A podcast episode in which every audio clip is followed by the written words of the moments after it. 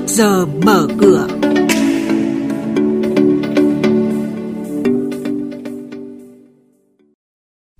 Thưa quý vị và các bạn, trong chuyên mục này sáng nay các biên tập viên của chúng tôi sẽ chuyển đến quý vị những nội dung chính, đó là dồn lực vào bất động sản, chìa khóa để hỗ trợ ổn định và tăng trưởng kinh tế, lợi thế lớn trong thu hút đầu tư nước ngoài của Việt Nam.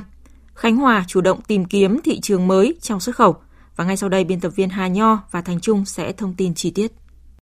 Thưa quý vị và các bạn, trong báo cáo cập nhật kinh tế vĩ mô tháng 11 mới công bố, Ngân hàng Thế giới World Bank cho rằng kinh tế Việt Nam còn đối mặt với khó khăn với sức mua của người dân không tăng cho dù giá cả hàng hóa ổn định, lạm phát thấp hơn mục tiêu, xuất khẩu thấp hơn cùng kỳ, trong khi tăng trưởng tiến dụng tăng nhẹ nhưng vẫn thấp hơn chỉ tiêu. Theo World Bank, cần khôi phục lại niềm tin và thúc đẩy thị trường bất động sản và đây là chìa khóa hỗ trợ ổn định và tăng trưởng kinh tế.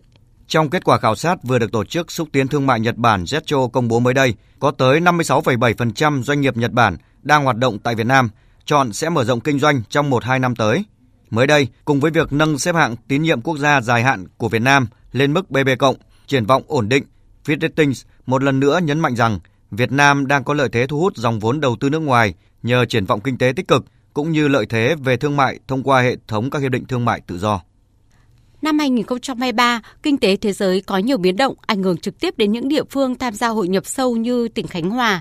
Trong bối cảnh đó, tỉnh Khánh Hòa đã chủ động tìm kiếm thị trường mới trong xuất khẩu, đưa kim ngạch xuất khẩu đạt hơn 1,75 tỷ đô la Mỹ, tăng gần 6% so với năm ngoái. Đáng chú ý, công ty trách nhiệm hữu hạn đóng tàu Hyundai Việt Nam đóng mới 14 tàu hàng, doanh thu hơn 540 triệu đô la Mỹ. Ông Lê Văn Toàn, Phó Tổng Giám đốc công ty trách nhiệm hữu hạn đóng tàu Hyundai Việt Nam cho biết.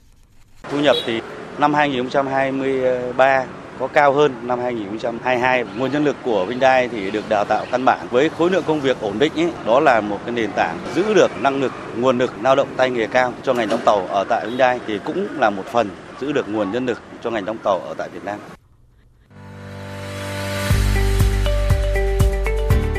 Quý vị và các bạn đang nghe chuyên mục Trước giờ mở cửa.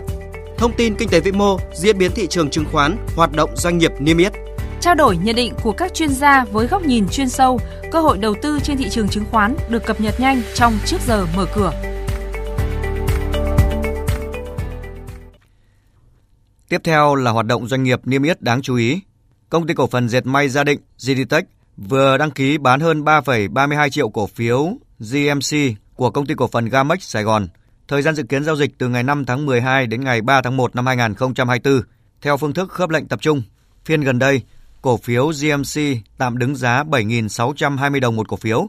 Nếu giao dịch thành công, GDTech dự kiến sẽ thu về khoảng 61,6 tỷ đồng từ thương vụ Gamex Sài Gòn.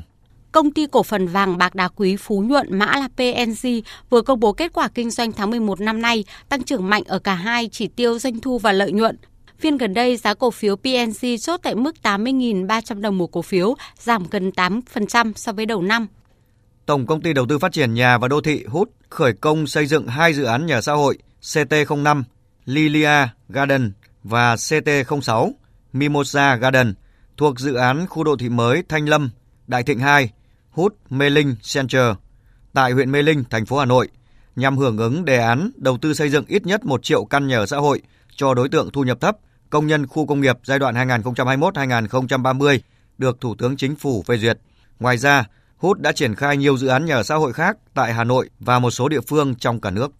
Trên thị trường chứng khoán phiên hôm qua, sắc xanh đang dần trở lại ở nhiều cổ phiếu, qua đó đã giúp chỉ số chính sàn thành phố Hồ Chí Minh thu hẹp đà giảm.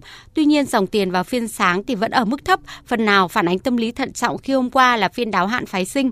Nhóm chứng khoán duy trì đà giảm suốt phiên, nhìn chung thị trường giao dịch khá trầm lắng, chỉ số VN Index dao động trong biên độ hẹp.